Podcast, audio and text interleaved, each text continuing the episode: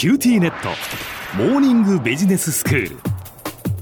今日の講師は九州大学ビジネススクールで産学連携マネジメントがご専門の高田恵先生です。よろしくお願いします。はい、よろしくお願いします。高田先生、まあ、前回は九州大学が中心になってその国の支援を受けて始める GAPNEXT というプロジェクトについてお話をしていただきました。で、はい。このプロジェクトには4つの柱があるということでしたよねそうですね。まず、ギャップファンドっていうですね、研究者の応用開発ですね、事業化を支援する予算を充実させる。それから2つ目が、プレ CXO 人材って言って、研究者に伴走する経営者候補人材をそこにこうアサインして、えっと、一緒に走ってもらうっていうのが2つ目。ええで、3つ目が、アントレプレーナーの育成者をやっぱり教育者を育成しなきゃいけないということで、そのためのファカルティディベロップメントっていうプログラムと、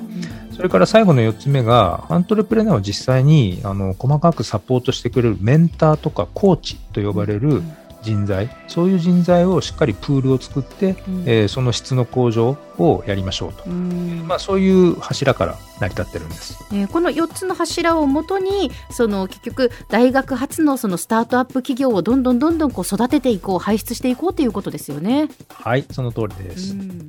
今日はこの3つ目と4つ目についてお話をしたいと思います。ええまず3つ目なんですけど、えーとアントレプレーナー教育者を育成するためのファカルティディベロップメントっていうのをもっとちゃんとやりましょうということなんですね。ええでこれは今、あの九大の、えっと、 QREC というアントレプレナーシップセンターでは、福岡市とそれから福岡都市圏の大学と連携をしてですね、福岡スクール・オブ・アントレプレナーシップっていう構想を進めてるんですね。うんでこの地域全体で、えっと、アントレプレナーシップのスクールを作りましょうという、えーそういう構想なんですけれども、単独大学だとリソースがものすごく限られてるんですね、ええ。先生の数が少ないとか。はいはい。でそれをみんな持ち寄って、えっと天神大名の福岡グロスネックストで共同開講とか単位互換ができるような仕組みにしてでリソースをこう持ち寄って、まあ、バーチャルなスクールを作りましょうということを今、今年から始めていましてですね、へえええで九州大学からはもう6科目今年提供しますよということで話を進めています。そうなんですか、でその九州大学以外に、まあ、じゃあ他の大学も連携をしてっていうことなんですね。そうです、そうです。ええあの、福岡大学だとか、あの、いくつかもう都市圏の大学一緒にやりましょうっていうことになってるんですよ。ええじゃあ、ここで関心がある人が集まってきて、リソース持ち寄るんだけど、アントレプレナーシップ教育者をやっぱりもっと積極的に育成して、教育の質を高めていくっていうことはとっても大事ですよねっていうふうに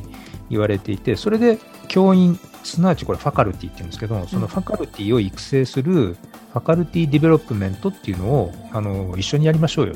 という計画を今進めているところです。へえ。で、あの、アントレプレナーシップ教育って誤解されがちなんですけど、うんまあ単に新規事業のビジネスプランを作り方を教えればいいって、まあそれだけじゃなくて、えアントレプレナーのマインドセットとか、特徴的な行動様式だったりとか、変化が激しい環境の中で新しいこうビジネスの機会を見つけたりとか、あるいはチームをこうどうやって作ってマネジメントしていくかみたいな、ものすごくたくさんの概念を含んでるんですね。で、日本の大学でこの全体を適切に教えることができる大学って今はまだないんですね。九州大学もそれ今一生懸命取り組んでるところなんですけども、まあなので、えっと、今年はですね、このギャップネクストのプログラムの中では、アントレプレナーシップの教育と研究で世界的にあの著名なアメリカにバブソンカレッジっていう大学があるんですけど、ええそこから先生を招聘して、この地域の大学の教員向けにファカルティディベロップメントっていうのをプログラムをやってもらうという予定でおります。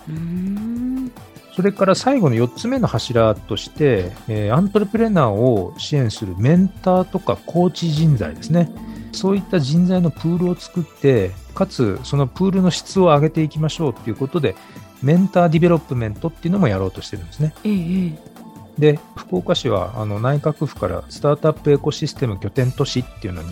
認定されてまして、はいまあ、すでにあのスタートアップ支援のリソースをいっぱい持ってるんですよ。ええその一部っていうのは、九州大学なんかのその大学発スタートアップにも活用可能なものですから、うんそういうメンターとかコーチができる人材のプールを福岡市と連携して、これ一緒にプールを持ちましょうよと。で、そのプールを活用して生まれてくるアントレプレナーをサポートしましょう、うん、ということをやろうとしてるんですね。ただ、難しいのは、このメンターにせよ、コーチっていう人にせよ、うん、自分の経験だけに基づいて、あまり客観性がなく、自分の成功体験だけを一方的に喋られても、うん、現実に合わないことなんてやっぱりあるんですよね。ええでそうすると、やっぱりそういうメンターとかコーチの方々には、うん、やっぱりどうやってアントレプレーナーの成長とか、それから事業が成功する確率を、えー、上げられるかっていうことをもう少しこう客観的に自分自身のアドバイスのあり方を把握をしてもらって、はい、でそれをみんなで共有しながらですね、うん、サポートの質を上げていくっていうのはやっぱり重要だと、うん、まあ、それでこのメンターディベロップメントっていうのをあの今着手しているところなんですね。へまあ、やっぱりいろんなこう角度から細かく支援していかないとこうきちんとスタートアップ企業がこう成長していくのにはやっぱそういうことが必要だっていうことなんですね。そうなんですね、えー、あのやっぱり多様な側面でのサポートが必要なのと、うん、やっぱりそのサポートって何のためにやってんでしたっけっていう目的を共有したり、えー、サポートする人材の経験値をみんなが共有し合うようなことができると、うん、それは地域全体でより大きな力になっていくんだろうと、まあ、思ってるわけです。えー、では先生今日のまとめをお願いします。はい、地域内のアントレプレナー人材の層を厚くしようとすると、まあ、教育者、ファカルティですね。それからサポートするメンターとかコーチと呼ばれるサポーターの層も厚くしていかなきゃいけないんです。ですので、このギャップネクストというプログラムでは、そういった専門人材を育成するディベロップメントプログラムっていうのをやろうとしてまして、でこれを通じて、この地域のエコシステムという、あの、切れ目のない起業家の支援環境の形成っていうのを目指そうとしているということです。今日の講師は九州大学ビジネススクールで産学連携マネジメントがご専門の高田恵先生でした。どうもありがとうございました。ありがとうございました。さて QT ネットモーニングビジネススクールはブログからポッドキャストでもお聞きいただけます。QT ネットモーニングビジネススクールで検索してください。お相手は小浜もとこでした。